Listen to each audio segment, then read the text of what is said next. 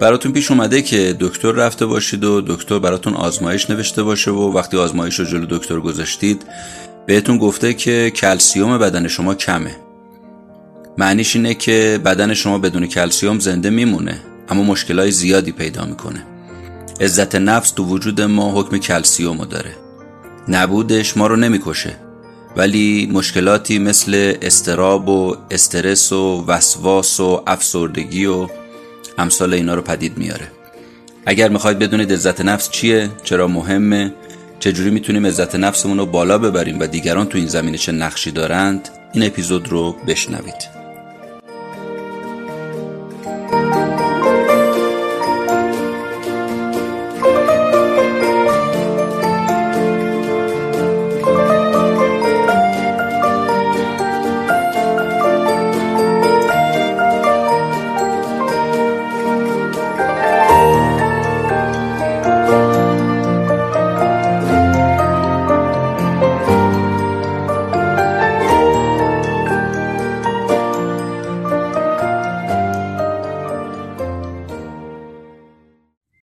سلام من مهدی بهمنی هستم و این اپیزود چهارم پادکست کتاب جیبی هست. کتاب جیبی پادکستیه که هر هفته جمعه ها منتشر میشه و ما با خلاصه یک کتاب در خدمت شما هستیم.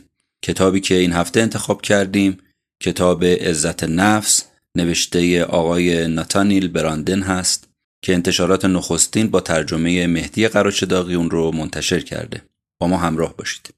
اعتقاد و ادعای نویسنده اینه که هیچ مسئله روانی از اضطراب و افسردگی گرفته تا عدم موفقیت در مدرسه و محل کار تا ترس از صحبت کردن تا ترس از موفق بودن و خوشبخت بودن تا بدرفتاری کردن با همسر و فرزندان تا خشونت تجاوز خودکشی نیست که ریشه در کمبود عزت نفس نداشته باشه. ایشون معتقده که میشه این بیماری ها و این مشکلات روانی رو برطرف کرد و اون هم با راهکار بالا بردن عزت نفس. بعد از اون میره سراغ این که برای به دست آوردن اطلاعاتی که برای نوشتن این کتاب نیاز بوده به کتابخونه های مختلفی و کتاب های مختلفی و نظرات متفاوتی سر زده ایشون. و دیدگاه های روانشناسان مختلف و کتابهاشون رو تو این زمینه از زیگموند فروید پدر روانشناسی و تا ویلیام جیمز و آلفرد آدلر و امثال اینها رو دیده. ولی در نهایت چیز زیادی تو کتابای اینا درباره عزت نفس به طور خاص پیدا نکرده مگر یه اشاره های خیلی کوتاه گذرا و مختصر. ایشون در نهایت به این نتیجه می‌رسه که با مطالعه روی مردم بیاد و چند تا سوال رو بتونه جواب بده. یک اینکه عزت نفس چیه؟ عزت نفس چرا مهمه؟ چجوری میشه عزت نفس رو افزایش داد؟ و اینکه دیگران تو افزایش این عزت نفس چه نقشی دارن؟ اول ببینیم عزت نفس چیه. ایشون میگه که تعریف عزت نفس همیشه مورد اختلاف بود و توافقی روش نبوده. هر نویسنده برداشت خودش رو بیان کرده. اتفاق نظر نبوده. حرفها معمولا ضد و نقیزه و در نهایت تعریفی که از عزت نفس می‌کنه اینه. حسی که من تو وجودم دارم از اینکه توانمندی دارم و می‌تونم با چالش های زندگی کنار بیام و خودم رو تو این زمینه شایسته خوشبختی و موفقیت می‌دونم. پس تو تعریف عزت نفس دو تا بخش و قسمت مرتبط به هم وجود داره. یکی خودتوانمندیه یکی حرمت نفسه. خودتوانمندی یعنی اینکه من اطمینان و اعتماد دارم به درک خودم دانش خودم فکر خودم انتخاب خودم تصمیم خودم حرمت نفس یعنی چی؟ برای خودم و دیگران احترام قائلم. میگم من خوبم شما هم خوبی. این دوتا بخش دو تا بخش مهم و مرتبط عزت نفسه. خود توانمندی حرمت نفس. خود توانمندی هم ریشش به ذهن برمیگرده. پس معلوم میشه تمام اون کاری که ما باید انجام بدیم اینه که رو ذهنمون کار کنیم. البته می‌دونیم دیگه نویسنده میگه ذهن غیر از مغزه. با مغز فرق داره. ذهن حتی آگاهی نیست. نیمکره چپ و راست مغز نیست. میگه ذهن اون چیزیه که ما به وسیله اون دنیا رو درک می‌کنیم. کار ذهنم ایشون میگه مثل قلب و کبد و ریه و کلیه و اینا نیست. تو قلب و کبد و ریه و کلیه ما دستوری بهشون نمیدیم. نیاز نیست کاری انجام بدیم. اونا خود به خود کارشون رو انجام میدن. اما توی ذهن دقیقا ما هستیم که نقش اصلی رو ایفا می‌کنیم. ما هستیم که ذهن رو وادار می‌کنیم به تحرک. به کار کردن به فعالیت کردن. ما هستیم که به ذهنمون دستور میدیم کاری رو انجام بده رو چیزی تمرکز بکنه رو چیزی فکر بکنه و یا اینکه دستور میدیم نه تو اون زمینه هیچ کار خاصی رو انجام نده.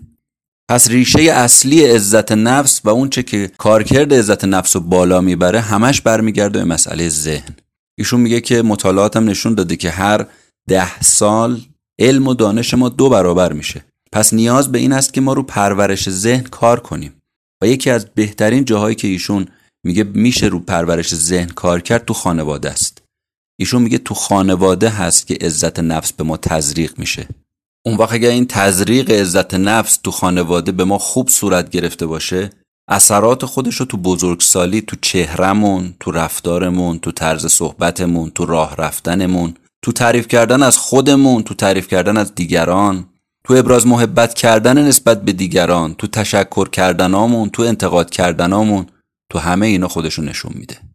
به طور کلی عزت نفس تمام جنبه های وجود ما رو در بر می‌گیره. تو محل کارمون تأثیر می‌ذاره تو برخوردمون با مردم تأثیر می‌ذاره تو پیشرفتمون تأثیر می‌ذاره تو موفقیتمون تأثیر می‌ذاره.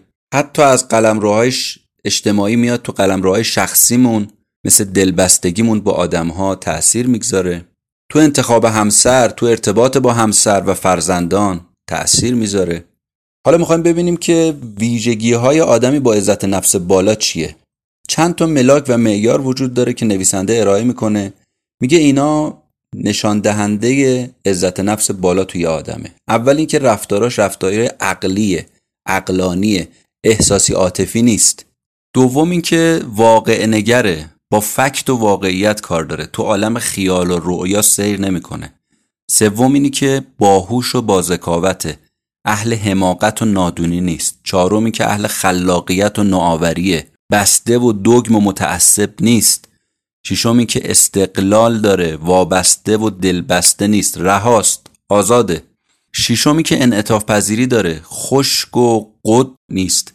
هفتمی که تغییرات رو قبول می‌کنه در مقابل تغییرات تو زندگی مقاومت نمی‌کنه. هشتمی که اشتباه اگه کرد قبول می‌کنه. لجاجت و پافشاری رو اشتباهاش نداره. نهم این که خیرخواه دیگران و با دیگران همکاری می‌کنه.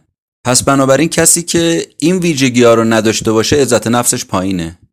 رفتاراش عقلانی نیست به واقعیت توجه نداره کاری نداره انعطاف پذیری نداره از هر چیز ناآشنا میترسه. با هر چیز نامتناسب سازگاری ایجاد می‌کنه. سرکشیش نامعقوله. حالت تدافعی داره با دیگران. سرسپرده بیش از حد به دیگرانه. رفتاراش با دیگران کنترل کننده است و از اینکه با دیگران دشمنی داشته باشه ترسی نداره. و جالب اینه که آدمهای با عزت نفس بالا نویسنده میگه با آدمهای با عزت نفس بالا ارتباط برقرار می‌کنن و بالعکس آدمهای با عزت نفس پایین میرن سراغ با آدمهای با عزت نفس پایین. یه نکته خیلی مهمی که ایشون در این بین تذکر میده میگه عزت نفس ارتباط مستقیمی با مسئله عشق و علاقه و محبت و اینها داره. بعد ایشون یه مثال می‌زنه که تو این مثال بیان می‌کنه اگه یه کسی خودش رو دوست نداشته باشه دیگران هم دوست نداره. پس بنابراین عزت نفسش پایینه. معمولا مورد توجه دیگران قرار نمی‌گیره. چرا؟ چون کسی که خودش رو نمیپذیره توقع داره دیگران رو بپذیرن. خودش رو دوست نداره می‌خواد دیگران دوستش داشته باشن. نویسنده مثالی که می‌زنه از یه خانومیه که همیشه عاشق مردهایی میشه که اصلا براش مناسب نیستن و بعد از یه مدت این مردها او رو رها می‌کنن. تو مراجعاتش از خانومی مثال میاره که این خانم میگه تو هفت سالگی پدرم ما رو رها کرد و رفت و مادرم همیشه سر من فریاد می‌زد داد می‌زد می‌گفت ببین دختر اگه تو نبودی ما این همه دردسر نداشتیم. اگه تو نبودی پدرت خونه رو ول نمی‌کرد بره. پس در نتیجه ریشه تمام بدبختی های ما شما هستی. این خانم به نویسنده گفته بود من بخت وقتی با یه آقای آشنا میشم بعد یه مدت این آقا منو ول می‌کنه میره. نویسنده بهش گفته بود به دلیل اینکه خانم شما عزت نفست پایینه. شما خودت رو ریشه تمام بدبختی های پدر و مادر می‌دونی. در صورتی که اصلا اینطور نیست. بدبختی های هر کسی به خودش برمیگرده. و شما تو اون سن و سال هیچ نقشی تو بدبختی اونا نداشتی. بنابراین خودتو دوست داشته باش تا دیگران هم دوستت داشته باشن. خودتو دوست داشته باش تا مردهایی که با تو مواجه میشن این عزت نفس رو تو تو ببینن و عاشق تو بشن علاقه مند به تو بشن. و اینجاست که نویسنده میگه نقش والدین که قبلا هم بهش اشاره کردیم تو خانواده در افزایش و یا تخریب عزت نفس بچه ها چقدر می‌تونه موثر باشه. این حرف که بگیم پس اگر عزت نفس در دوران کودکی تخریب شد و از بین رفت دیگه در بزرگسالی نمیشه براش کاری کرد. ایشون میگه من اگر کسی همچون نظریه رو بده به جرأت جلوش میستم و مقاومت می‌کنم. میگم درسته که خانواده عزت نفس او رو از بین برده ولی اون می‌تونه با تمرین با خواستن با خود توانمندی با بالا بردن حرمت نفسش در بزرگسالی عزت نفسش رو افزایش بده. این نیست که بگیم محکوم به جبر و محکوم به طبیعت و محکوم به تقدیر و محکوم به سرنوشت و میگه می‌دونم اثر دوران کودکی او خیلی در عزت نفسش تاثیر داشته و شکننده بوده. اما اینجوری نیست که دست رو دست بذاریم. نگاه سفت و صدی نسبت به این موضوع کاملا اشتباه است. خاطرتون هست؟ گفتم که دو تا قسمت مرتبط مهم در عزت نفس یکی خودتوانمندی و یکی حرمت نفس. در مورد این خانم دقیقا مشکلش همون حرمت نفسه. پایین بودن حرمت نفس باعث شده که خودش و دیگران رو دوست نداشته باشه.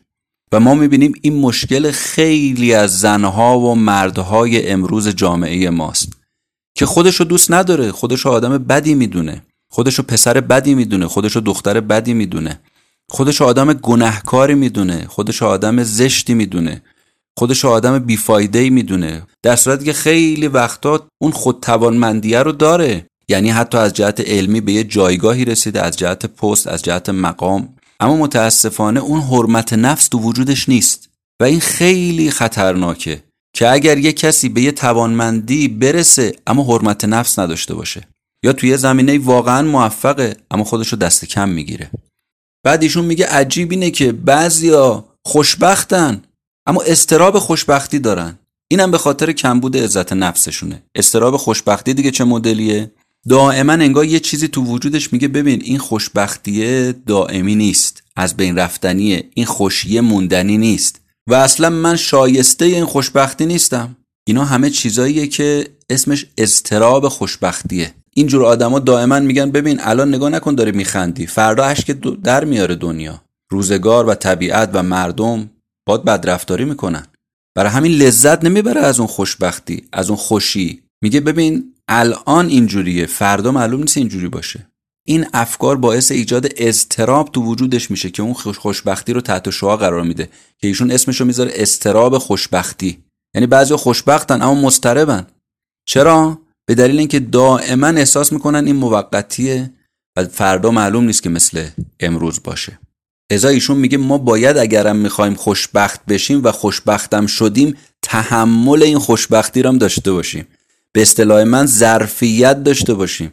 ظرفیت پذیرش این خوشبختی رو هم داشته باشیم. یه مثال دیگه ایشون می‌زنه از یه کسی که توی اداره داره کار می‌کنه یه دفعه بهش خبر میدن که فلانی شما ترفیع گرفتی.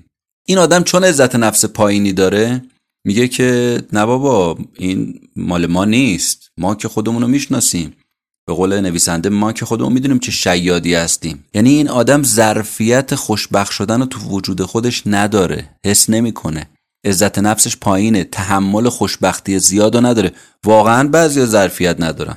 واقعا بعضیا تحمل ندارن. میگه نه بابا ما در اون حد و اندازه نیستیم. خودشو دست کم می‌گیره. حرمت نفس نداره. شروع می‌کنه جایگاه خودشو خراب کردن. همونی هم که داره نابود می‌کنه. تو جلسه می‌خواد بره بدون آمادگی. چرا؟ چون عزت نفس نداره بی انگیزه شده بی توجهه ارتباط با همکارا خراب. یا باشون دعوا می‌کنه یا التماس می‌کنه. رفتار با رئیس بد. این عزت نفس پایین در نهایت کار رو به جایی میرسونه که میگن آقا چند بار به شما تذکر دادیم ولی حواستون تو کار جمع نبود. کاراتون هم درست پیش نمی‌برید. شما اخراج هستین. وقتی هم که این آقا اخراج میشه میگه گفتم از اول که من به درد این ترفی و به درد این مقام بالا نمیخوردم. پشت پا می‌زنه به بختش و میاد بیرون. مثال دیگه ای که نویسنده می‌زنه اینی که میگه اگر ما عزت نفس داشتیم این عزت نفس باعث میشه که تحملمون بره بالا ظرفیتمون بره بالا با دیگران با نگاه بزرگ و بزرگوارانه برخورد بکنیم. یکی از مثالهایی که می‌زنه که تو مراجعاتش این مثال رو ایشون دیده و برای ما بیان می‌کنه میگه که یه کسی به من مراجعه کرد برگشت گفت که وقتی که جلسه معارفه من با رئیس جدیدمون شد فهمیدم که بله رئیسمون یه خانومه به اصطلاحا به مردونگی من برخورد. گفتم که ببین کار به جای رسیده که حالا یه زن رو گذاشتم بالا سر ما. میگه از اون لحظه عزممو جزم کردم که هر کاری می‌تونم بکنم که این خانم رو تحقیر کنم و از صحنه خارجش کنم. و میگه این باعث شد که عزت نفس تو وجود من به تعبیر نویسنده کم بشه. کاری که انجام می‌دادم رو خیلی با کندی انجام می‌دادم و تمام عزم و جزمم این بود که این خانم رو از صحنه به در کنم با او مخالفت کنم با او مقابله کنم با او بجنگم بگم که من زیر نظر شما نیستم من از شما حرف شنوی ندارم و در نهایت این کارا جواب نداد و در نهایت منو اخراجم کردن. اگه سخاوت داشت میگه خب این خانم اومده رئیس من شده. چه زن چه مرد چه فرقی می‌کنه؟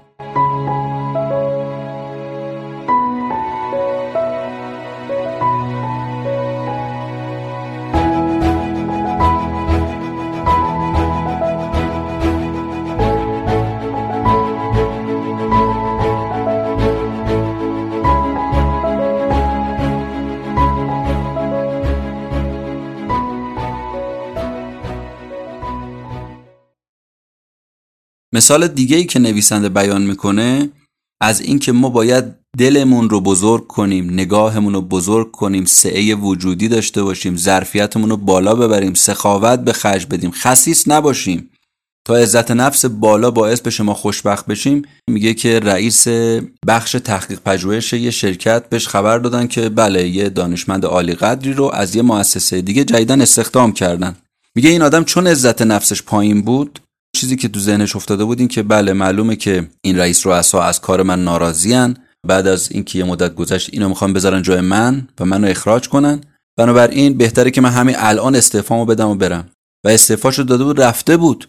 در حالی که اصلا همچون چیزی قرار نبود اتفاق بیفته. یعنی دچار یه سوء زن شده بود. این حس حسادت تنگ نظری خسیس بودن پایین بودن عزت نفس در نهایت ببینید چه بلاهایی سر آدم میاره که می‌تونه کار به جایی برسه که آدم با دست خودش خودش رو و جایگاهش رو از بین ببره و نابود بکنه. خاطرتون هست که گفتیم در اول اپیزود که عزت نفس مثل یه نیاز اولیه تو وجود ماست. البته نمیگیم مثل آب و غذا اما گفتیم مثل کلسیومه.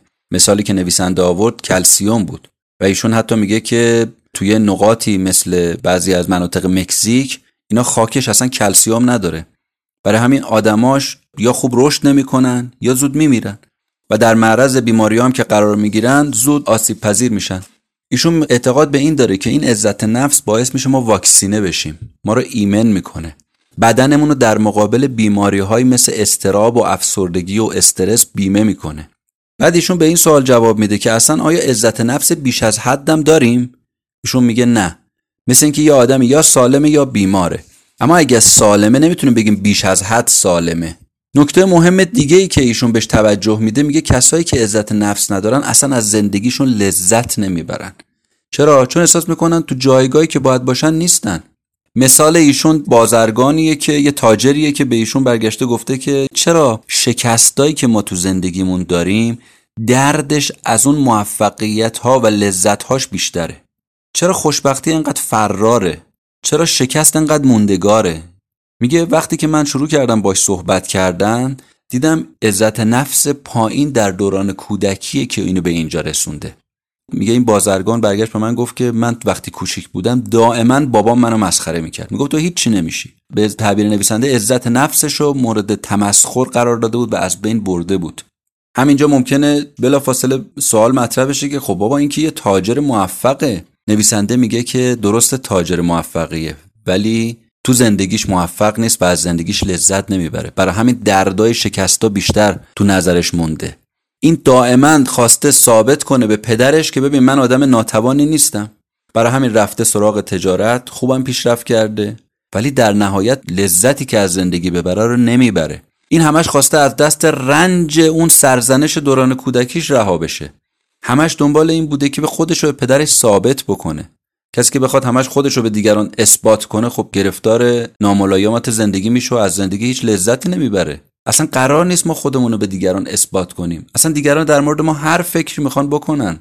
اینو خارج از کتاب عرض می‌کنم. یکی از آقایون روانشناسا می‌گفت که طبق مطالعات و تحقیقات 98 درصد مردم در 98 درصد موارد فکرایی که درباره ما می‌کنن فکراشون درباره ما چه خوب چه بد ذره ای تاثیر در موفقیت و شکست ما نداره و در زندگی ما هیچ گونه تأثیری نداره. نمیگیم اگه یه کسی علیه ما کاری کرد تاثیر نداره اونو نمیگیم. فکرشون این که ما میگیم دیگران میگن دیگران فکر می‌کنن. می‌خواد طلاق بگیره دیگران میگن. می‌خواد ازدواج کنه دیگران میگن. می‌خواد شغلی رها کنه دیگران میگن. دیگران فکر می‌کنن. می‌خواد یه شغلی رو انتخاب کنه دیگران میگن. می‌خواد چیزی بخره می‌خواد چیزی بفروشه. همش نگاهش اینه که دیگران چی میگن. خودش احساس خوشی و خوشبختی نداره. همش میگه ببینم دیگران چی میگن. آقای براندن معتقد به اینه که آدمی که در صدد اثبات خودش دائما باشه این هیچ وقت از زندگیش لذت نمی‌بره. بعد از اون نویسنده میاد بیان می‌کنه که اگر ما می‌خوایم ارکان عزت نفس تو وجودمون ساخته بشه و بالا بره باید 6 تا رکن رو تو وجودمون ایجاد کنیم. یکی زندگی آگاهانه است. بدونیم برای چی داریم زندگی می‌کنیم و زندگیمون رو آگاهی و بر مبنای علم باشه بر مبنای عقل باشه بر مبنای واقعیت باشه. دوم اینکه خودپذیری داشته باشیم. خودمون رو بپذیریم. خودمون رو انکار نکنیم خودمون رو دست کم نگیریم. به خودمون بیتوجه نباشیم. برای خودمون احترام قائل باشیم. سوم مسئولیت داشتن در قبال خوده. ما نسبت به خودمون مسئولیت داریم به علاوه دیگران. یعنی اول نسبت به خودمون مسئولیم و بعد نسبت به دیگران. یعنی باید خیلی هوای خودمون رو داشته باشیم. خیلی مراقب خودمون باشیم. یکی از این استاد روانشناسی می‌گفت واقعا کارهایی که ما در حق خودمون می‌کنیم اگه در حق دیگران بکنیم اعداممون می‌کنن. یعنی انقدر بعضی موقع ما نسبت به خودمون بد می‌کنیم. توی اون جمله معروف هستش که دشمنای ما خودمون هستیم. دشمن ما بیرون از ما نیست. چهارم این که قاطعیت داشته باشیم و بتونیم ابراز وجود کنیم. بتونیم حرفمون رو بزنیم. همش دچار شک و دودلی نباشیم. رو خودمون کار کنیم. توی, توی تصمیمی که می‌خوایم بگیریم قاطع باشیم. درست یا غلط؟ بعدا فهمیدیم غلط بوده. بوده. مهم نیست. به قول باز خارج از کتاب دارم عرض می‌کنم یکی از آقایون روانشناسا می‌گفت که آدمیزاد اشتباه می‌کنه. آدمیزاد خطا می‌کنه. آدمیزاد ناقصه. میگه ما قبول داشته باشیم. آدم خوبیم ولی ناقصیم. هر روز ممکنه کارهای اشتباه بکنیم. هیچ چیز بدتر از شک و دودلی نیست. برای همین میگن شک معبر خوبیه ولی توقفگاه خوب نیست. بعضیا دائما تو این شک و تردیدن و این باعث میشه عزت نفسشون اصلا یکی از رکناش و یکی از ستوناش اصلا نابود بشه پاشیده بشه از هم. پنجمین رکن عزت نفس زندگی هدفمنده زندگی ما با یه هدفی همراه باشه. بدونیم هدفهای زندگیمون چیه. اگر می‌خواید بدونید زندگی هدفمند یعنی چی اپیزود سوم ما اهداف زندگی نوشته آقای براین تریسی رو بشنوید حتما. اونجا میگیم زندگی هدفمند یعنی چی و هدف تعریفش چیه و چجوری میشه هدفها رو تعیین کرد و نوشت و بهش رسید ششمین رکن عزت نفسم ایشون میگه انسجام و یک پارچگیه. یعنی کارهایی که تو زندگی انجام میدیم یه ارتباط مرموزی بینشون باشه. شلخته نباشیم. از یه نظمی برخوردار باشه. به هم بیاد کارامون. کارهای بعضی دیدی چقدر پراکنده کاری می‌کنن؟ از این شغل به اون شغل از اون شغل به اون شغل از این کار به اون کار از این فکر به اون فکر. دائما دارن همینجوری سردرگم میچرخن. پس این شش تا رکن عزت نفس اگه کسی تو وجودش تقویت کرد می‌تونه در مجموع عوامل درونی عزت نفس رو در خودش پیاده کنه. آقای براندن معتقد عزت نفس دو تا عامل داره. یه عامل درونی داره ساختنش و یه عامل بیرونی. یعنی دو تا عامل می‌سازه عزت نفس رو. عوامل درونیه که همین شیشتاییه که گفتیم. یه سری هم عوامل بیرونیه که قبلا اشاره کردیم. مثل محیط خانواده که مهمتر از هم است. مثل مدرسه مثل محیط کار مثل محیط اجتماع این عوامل بیرونی. ایشون در پایان کتاب برای سی و یک هفته تمرین ارائه می‌کنه. یعنی برای حدود هشت ماه به ما برنامه عملیاتی میده. روش هم خیلی ساده است. تکمیل کردن جمله. میگه روش من اینه. به فرد ما می‌خوایم تمرین کنیم هر کدوم از این ارکان رو تو زندگیمون. مثلا زندگی آگاهانه رو. برای من زندگی آگاهانه یعنی اینکه سه نقطه. بقیه شو دیگه هر جمله شما به ذهنتون می‌رسه بگید یا یادداشت کنید. ایشون میگه بدون فکر کردن بدون ملاحظه کردن بدون در نظر گرفتن چیزی هر چی به ذهنتون می‌رسه یادداشت کنید. یا مثلا تو همین زندگی آگاهانه مثالای دیگه میاره. اگه 5 درصد بر آگاهی خودم امروز اضافه کنم سه نقطه. اگه 5 درصد آگاهی من امروز بیشتر شد چه کارایی انجام میدم؟ نسبت به دیروز و روزهای قبل. مثال دیگه اگه به طرز برخوردم با اشخاص بیشتر توجه کنم چه اتفاقایی میفته سه نقطه. با این تمرین ها به مرور زمان به گذشت زمان در کمتر از یک سال انسان می‌تونه افزایش بده عزت نفسش و خودشو محکوم دوران کودکیش ندونه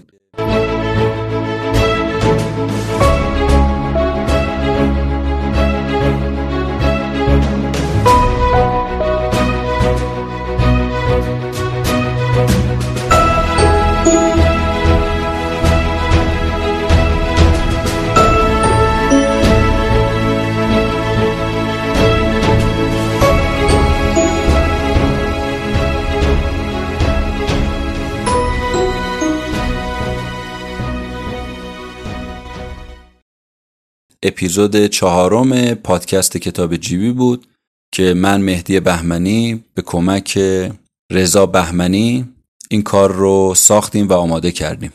ممنون از اینکه ما رو میشنوید و ممنون از اینکه نظرات خودتون رو با ما در میون می‌گذارید. روز و روزگار خوش خدا نگهدار.